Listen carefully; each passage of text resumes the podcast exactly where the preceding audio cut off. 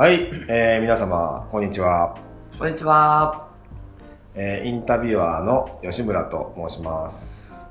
今日はですね、えっ、と、井川さとみさん、あの、シドニーオリンピック日本代表ですね。えーオリンピックに出場したバドミントンの、まあ、トッププレイヤーの方に、いろいろちょっとお話をお伺いして、で、ちょっとシリーズで、あの、メールで順番にお送りしていこうかなというふうに考えてます。で、いろんな、あの、講習会とか、えーまあ質問とかですね、えーの中から、いろいろこう、いろんな悩みをお持ちの方がいらっしゃって、いろんな声をいただくんですけど、まあ、今日お聞きしたいのはですね、あの、ズバリ、ズバリ、まあみんな勝ちたいわけですよね。あの、試合に勝ちたいと。あどうしたら勝てますかっていう質問からね、ちょっとざっくりした質問なんですけど、今までね、なかなか勝てない相手がいたり、勝ちきれなかったり、えー全然もう負けてばっかりっていう方が、こう、勝てるようになるためには、どうしたらいいですかね、井川さん。はい、あの、まずですね、まあ、バドミントンの中で、まあ、本質ですね。バドミントンとは、どんな競技なんだよというところで簡潔に言ってしまうと、まあ、性格悪い人がこう勝つ競技と言われてる由来が、相手のコートの空いてるところに、こう、シャトルを打ち続けると。相手が、うわ、ここやられると嫌だなと思うところにシャトルを出すと。まあ、要は、相手にの、相手の嫌がることをやるという、そういう競技なわけで。ということは、じゃあどうやったら勝てるのかと。すごく簡潔に一言で言って申し訳ないんですけど、あの、ミスしなきゃ負けないんで。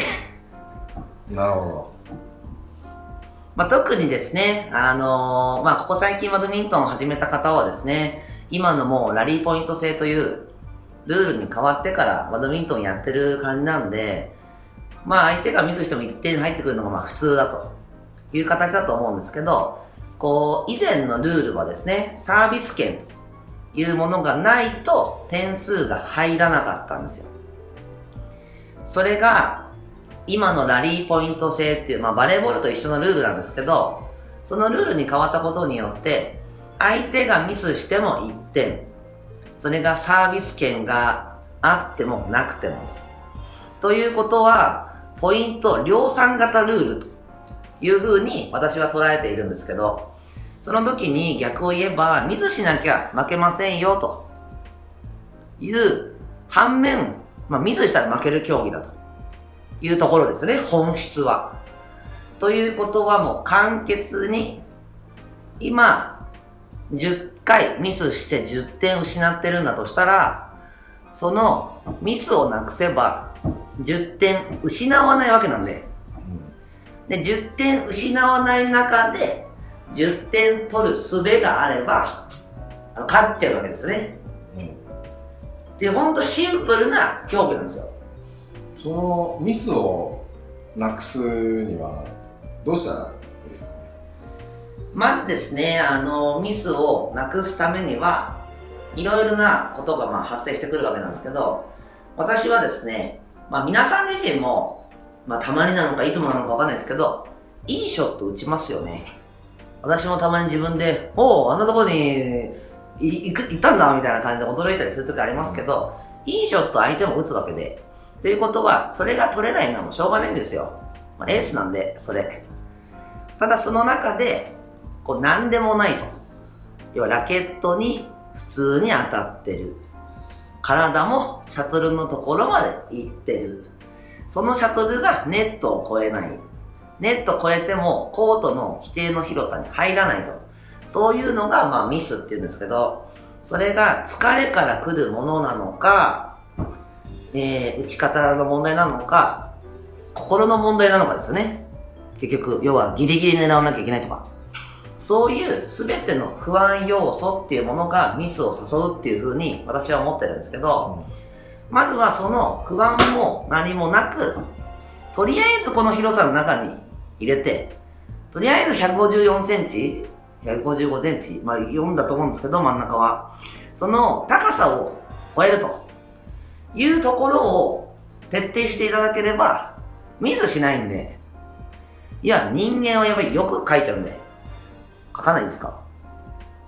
欲ですよ。あのよ欲の塊ですよ。ですよね。やっぱり人間はよく書いちゃうんで、うんその時に、やっぱりギリギリ狙ってやろうとか、うん派手に決めてやろうとか、うんそういう何かしらの欲がミスを誘うっていう風に私は思ってますんで、やっぱり常に平常心の中でシャトルを相手のコートに返し続けると。それが負けない鉄則だと思います。なるほど。ほんとシンプルですよ。欲を出さずに返すと。はい。そこを徹底することによってミスが減るということですね。そうですね。なので、ほんとまあ我慢くらいみたいになっちゃいますけど、相手がミスするまで自分は返し続ける。なるほど。まあ、そういう競技ですよね、この競技。そうすれば負けない。イコール勝つということですね。はなるほど、なるほど。いや、わかりやすいですね。い。本当もうシンプルですよ。はもうミスしなきゃ負けない競技なんで。い。わかりました。じゃあ、あのー皆さんミスをしない。そのためには、平常心で、えきっちりと返す球を、返せる球は必ず返す。欲を出さない。っていうのがポイントになるということで、えー、なんかすごい、なるほどなと思いました。はい。ということで、これ結構いろんな競技にもね、多分共通する部分はあるんじゃないかと思うんですけど、はい。じゃあ、それでは、えっ、と、次回は、次回はですね、えー今回私はですね、これミスが減れば負けませんよと。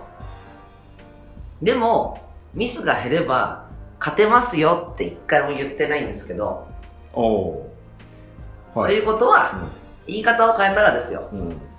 負け要素は限りなく減るんですよ。うん。うん。ミスをなくすということは。うん。うん。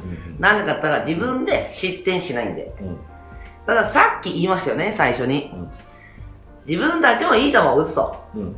ということは、相手もいい球を打ってきますよねと。うん。だ決められてしまったら、1点は取られちゃうわけですよ。そうか。じゃあ、そのいい球を、要は相手に21回、はいいい球を打たれて、はい決められてしまったら、ミスしなくても、負けちゃうってこと負けちゃですけど。いますね。そうですね。ですよね。うなので、次はですね、ん。あの、要は、ミスをしなければ、負けにくいと。でも、これができれば、勝ちやすいと。いうのを次回のテーマに、まあ、していきたいなと。なるほど。じゃあ、その、はいこれがっていうところをちょっと明かしていただけるということそうですねああ、それ楽しみですね。はい。それによってははい今後、うんまあそのね、うんこうちょっとした本質だとか、いろんなものを徐々に徐々に、こう、まあ解明というか、まあお伝えしていけたらいいかなと。なるほど。どんどん確信に迫っていくということですね。そうですじゃあこね。の音声を、音声、まあこの講座をずっと聞いていただければ、かなり、かなり強くなると思いますよ。そうですね。ねこの音声を本当にひたすら聞き続けていただければ、頭の中で対戦したら、誰にも負けないと思いますよ。イメージは。ただ、あとはそのイメージ通りにうん自分の体が動くか動かないか。っていうところなんで、ただイメージ持つことは大事なんで、そうですね。はい。わかりました。じゃあ、ぜひ、あの、ちょっと講座、あの、ずっと続きますけど、ぜひね、あの、音声多分、あの、何回も聞いていただいた方がいいと思うんで、繰り返し、あの、聞いていただきたいなと思います。じゃあ、今回はこれで、はい、えー終わりにしますので、また次回、えー井川さんよろしくお願いいたします。はい、よろしくお願いいたします。はありがとうございました。ありがとうございます。